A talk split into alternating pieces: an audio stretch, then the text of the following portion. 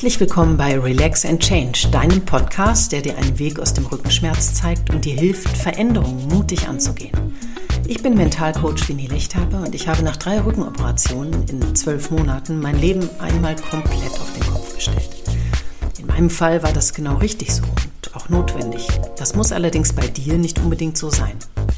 Die Herausforderung ist es, genau hinzusehen, was in deinem Leben dazu geführt hat, dass dein Rücken dich ausbremst. Über meine Erfahrungen als Rückenpatientin habe ich ein Buch geschrieben, das mir selbst geholfen hat, ganz viele Zusammenhänge besser zu verstehen. Daran möchte ich dich mit diesem Podcast sehr gerne teilhaben lassen. Legen wir also los.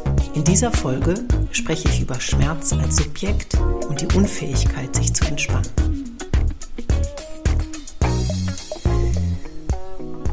Wir benutzen den Schmerz und vermenschlichen die Krankheit, indem wir sie zum Feind erklären. Unsere Sprache führt es uns bildhaft vor Augen. Wir bekämpfen den Schmerz und besiegen die Krankheit. Das ist vollkommen normal in unserem Sprachgebrauch verankert.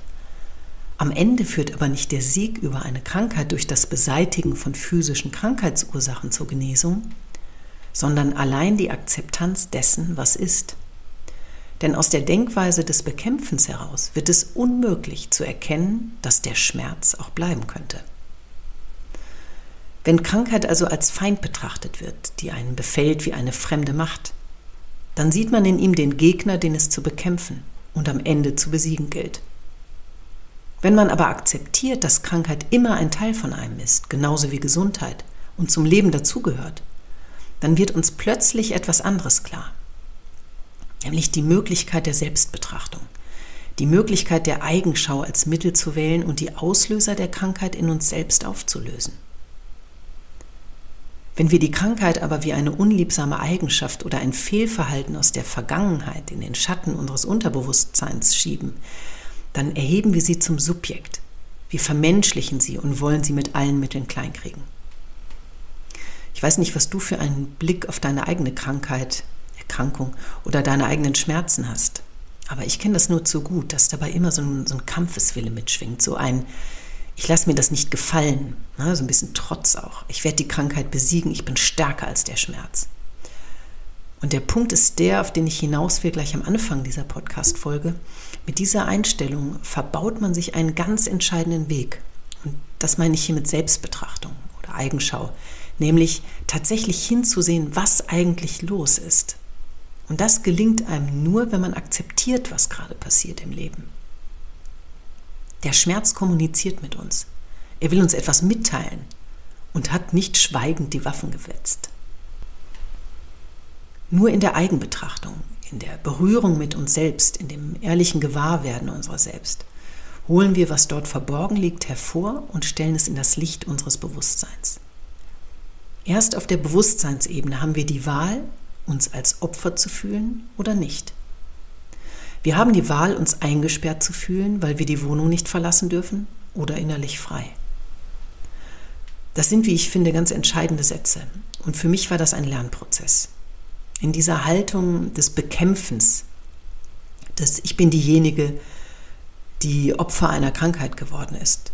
Da steckt zwar ganz viel Willenskraft und Aktion, aber man ist und bleibt ein Opfer, wenn man sich dazu macht.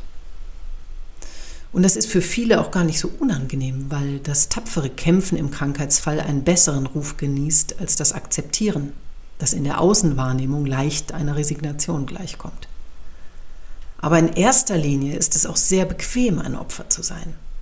Hier spielt uns unser Gehirn wieder einen Streich, das wie so oft den Weg des geringsten Widerstands geht, um Energie zu sparen, ganz pragmatisch, und uns das Überleben zu sichern natürlich. Das Opfer fühlt sich auf der richtigen Seite. Schließlich gibt es ja im Gegenüber einen Feind. Die schnelle Belohnung in Form von Aufmerksamkeit und Anerkennung durch andere gibt es ja auch noch gratis dazu. Und danach verlangt unser Gehirn. Das ist der Stoff, nach dem unser Gehirn hungert. Aber bedenk mal, auch das sind nichts weiter als neuronale Verknüpfungen im Gehirn. Und wer will schon ganz ehrlich Opfer irgendwelcher irren neuronalen Verknüpfungen sein? Also ich habe mich versucht, davon frei zu machen. Und das kann ich auch dir nur empfehlen. Mach dich frei davon und erkenn an, dass es in deiner Verantwortung liegt, was im Leben mit dir geschieht. Krankheit, jede Krankheit ist ein Teil von uns.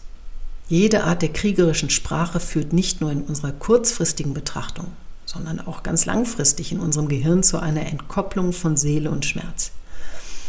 Und diese Trennung, die halte ich für ungut.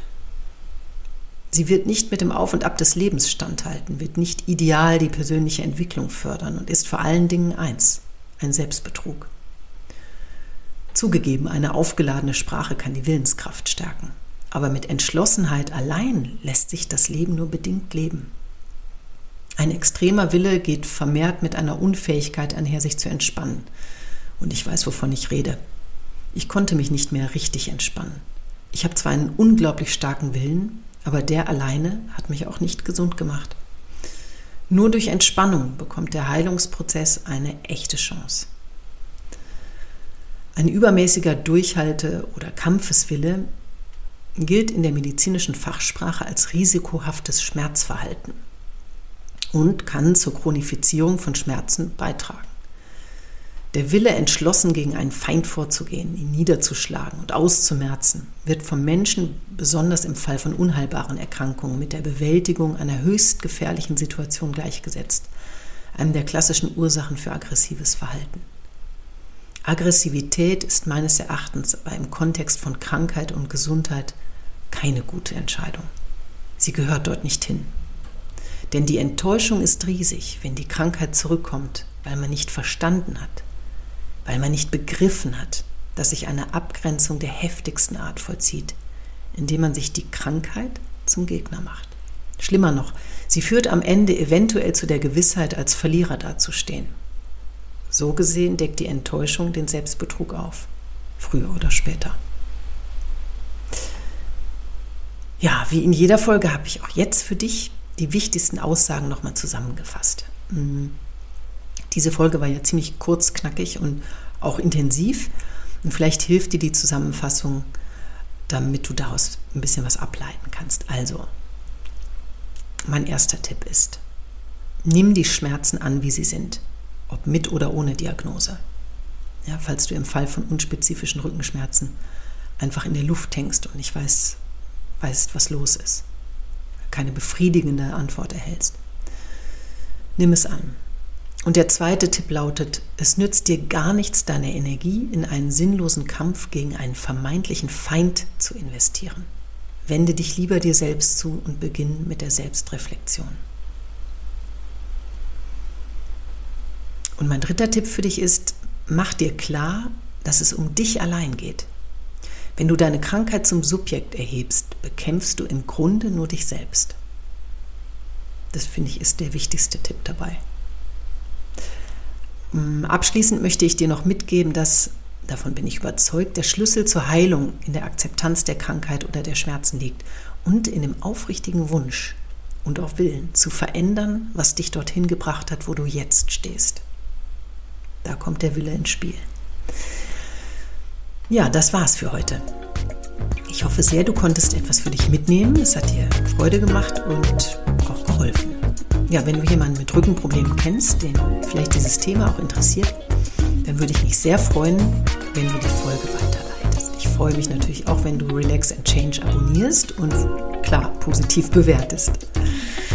Ja, und wenn du Lust hast, dich auszutauschen, dann schau auch gerne auf meiner Instagram-Seite at Relax and Change vorbei. Ähm, das ist einfach super, sich auszutauschen mit anderen, denen es genauso geht. Es gibt ganz viel Halt und Stärke. Also ich würde mich sehr freuen, dich dort zu sehen. Ich weiß, dass du die Kraft hast, Veränderungen mutig anzugehen. Ich glaube an dich. Tu du es auch. Alles Gute, deine Winnie.